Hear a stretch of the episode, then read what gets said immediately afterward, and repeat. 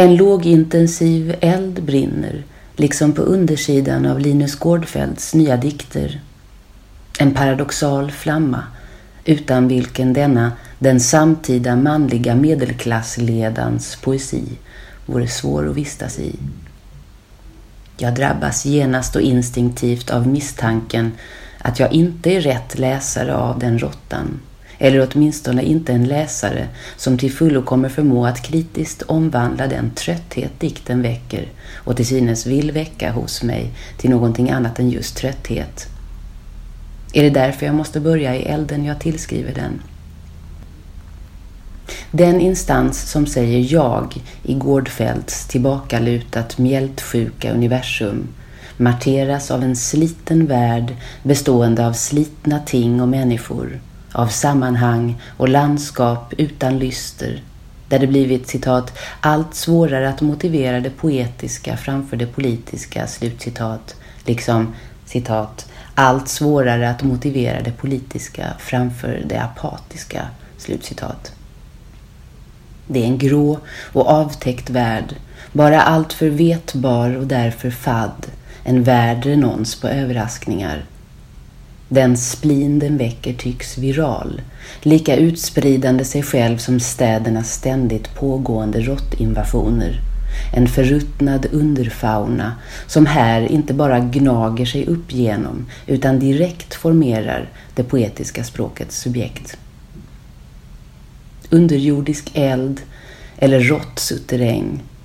Jag famlar efter ord för den matta intensitet, den passivitetens och vämjelsens upphettning som trots allt driver denna dikt framåt. Om ledan är en lust, en drift mot dunkla begärs dunkla mål, så syns den framför allt i boktitelns intressanta grammatik i den ordsammansättning som betecknande nog får mig att höra min egen skånska dialekt ljuda högt i rummet. En väsning med skorrande R. Den råttan. Betecknande därför att den tycks stiga ur och åkalla det slags skamfyllda intimitet, den låga och barnsliga driftsfär som vi alla känner igen hos oss själva. Den råttan kan ju bara framtalas på det ofrivilliga och reptilsnabba inre idiom vi ofta önskar att vi inte disponerade över. Den råttan hör samman med ett djupt liggande modersmål, en förtrolig och instinktiv dialekt. Den råttan är svordomen, könsordet, invektivet som först kommer över våra läppar i den fysiska smärtans, avundens och föraktets obevakade ögonblick. Det är därmed en utsaga som påminner om, men också skiljer sig från, andra liknande utsagor, som den jäveln. Den råttan uttrycker ingen jämbördighet, benämner ingen värdig fiende, ingen jäckande demon, utan ett skadedjur, en parasit, en förstörare, sjukdomsspridare, det lägsta av det lägsta.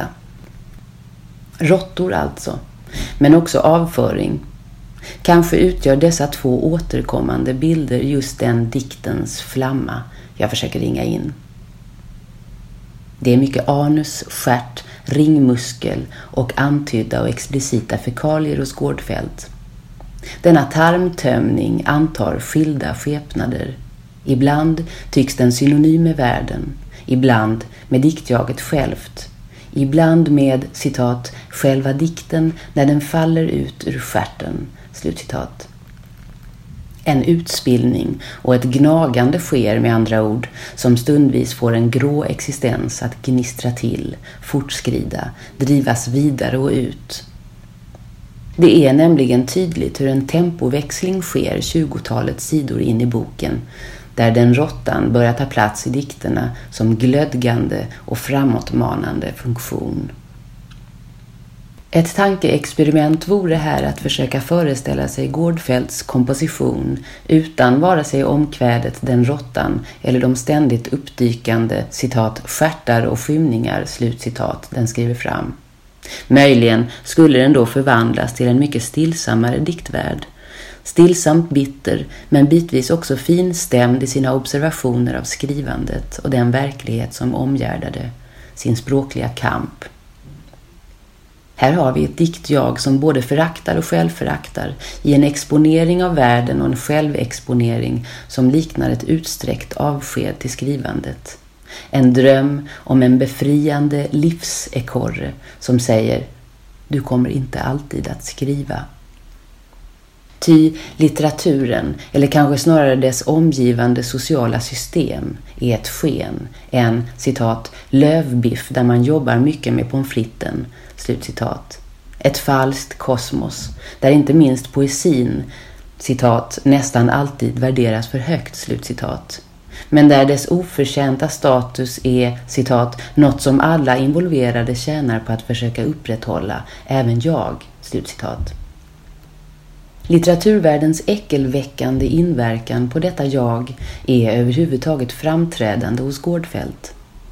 Litteraturen som mänsklig scen liknar här ett socialt medium av hala ansikten som skvätter mot varandra bara för att, citat, noggrant berömma varandras små burar, att hänga ut genom fönstret och skrika lösryckta fraser som kraftigt bekämpar eller kraftigt motsäger alla andras lösryckta fraser. Slutcitat. I en sån avförtrollad och narcissistisk ordning och socialitet återstår kanske bara att funka allt lägre själv, längre in i resentimentet och den illa dolda avunden, prisgiven precis som Gårdfälts diktjag åt futtiga tankar på vad hans förläggare, den råttan, gör på sina viktiga möten med citat, någon av sina oerhört framgångsrika författare. Slutcitat. Så ska avskrädet ut ur ett poetjag som samtidigt säljer ut sina hemligheter, liksom avklädande, förfulande, blottande sig själv och sin egen navelskådning, sin bittra upptagenhet vid slarviga och orättvisa läsningar av tidigare böcker, vid pengar och irriterande recensenter. Eller som i de pratiga och närmast profetiskt tvärsäkra påståenden alla Stig Larsson, där detta jag visar upp sig från osympatiska sidor. Citat. Rent generellt är det endast folk som skriver bra poesi som förmår prata och skriva om poesi på ett sätt som inte är fullständigt överansträngt eller missvisande. Dessutom är de nästan genomgående mycket trevligare på ett privat plan än folk som skriver dålig poesi. Det är sant." Slutcitat. Samtidsdikten är lort och brist, liksom jaget och världen är det. Och när refrängen ”den råttan” väl etablerats går det inte att läsa rader som ”den poesin” med hjälp av några andra ledtrådar än det hängivna föraktet. När Gårdfeldts bok kom ut i början av året fick den ett påtagligt könat och kluvet mottagande. Ett stup tycktes avteckna sig mellan positionerna från vilka det blev möjligt att ta emot hans dikts loja spottloskor, göra dem kritiskt och poetiskt produktiva. De mer solidariska läsarterna, även om de också rymmer invändningar, öppnar sig hos skribenter som Viktor Malm, Expressen, Lars Hermansson, SR Kulturnytt och Jack Hildén, Aftonbladet, medan Viola Bau, DN och Josefin Holmström, Svenska Dagbladet, på sinsemellan mycket olika sätt, båda värjer sig mot det resentimentets monologiska tal dikten turnerar. Och här finns också flera igenkännbara komponenter som ansluter Gårdfeldts dikt till en tradition av manligt kodad poesi.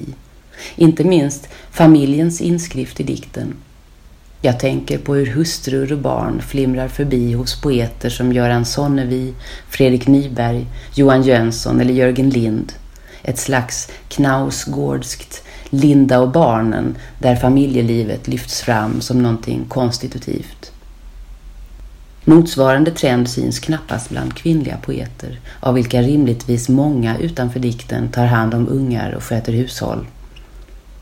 Också Gårdfält klär på sina söner deras overaller och sitter och skriver i sin frus ateljé, som för att understryka en tillhörighet i en vardaglig krets, i den egna kroppen och dödligheten, liksom sin egen underkastelse inför mindre glamorösa plikter. Det finns här en grad av martyrskap i sättet att markera familjens närvaro, Några omvälvande samtal med denna fru eller dessa barn finns till exempel inte i dikten. Snarare fyller de funktionen av just markörer. Är det framskriften av en manlig, splinfylld underdog-identitet där den lilla entiteten, familjen, utgör hängnet och utposten i en ondskefull värld som provocerar de kvinnliga kritikerna, däribland mig själv. Den råttan beskrivs i en baksidestext som en motsägelsefull klago- och kärlekssång över poesin och språket och samtiden, som dessutom ska ta avstamp i Donald Trumps seger i det amerikanska presidentvalet. En information som i sig måste betraktas som en del av verket eftersom dikten inte refererar särskilt tydligt till Trump mer än att en råtta i en av de inledande dikterna håller sitt segertal inne i köket med en nyvald presidents triumfatoriska röst skvalande från en radio. Här finns förvisso händer som hissar flaggan. Här finns vapengnisslet och en samtid präglad av ständiga saker som köps, tröttsamma åsikter och rättrådig ängslan. Observationer av en värld som både placerar diktjaget inuti trollens och populismens virvel av reaktiva utsagopositioner och avlägsnade från den. Vad som står på spel är vad som går att skriva i en mörk värld. Detta skådespel där vi matas med bländande bröd och där allt språk skavs bort och blåser ut över inget. Så kan Gårdfeldts poetiska subjekt både våndas över skrivandet och dess tvivelaktiga funktion och den högskoleutbildade ekomedelklassens längtan efter det genuina och äkta och samtidigt iscensätta en barnslig form av antiintellektualism där ett resonemang ur en essä av filosofen Sven-Olof Wallenstein kan avvisas som citat krystat och inte särskilt intressant, slutcitat.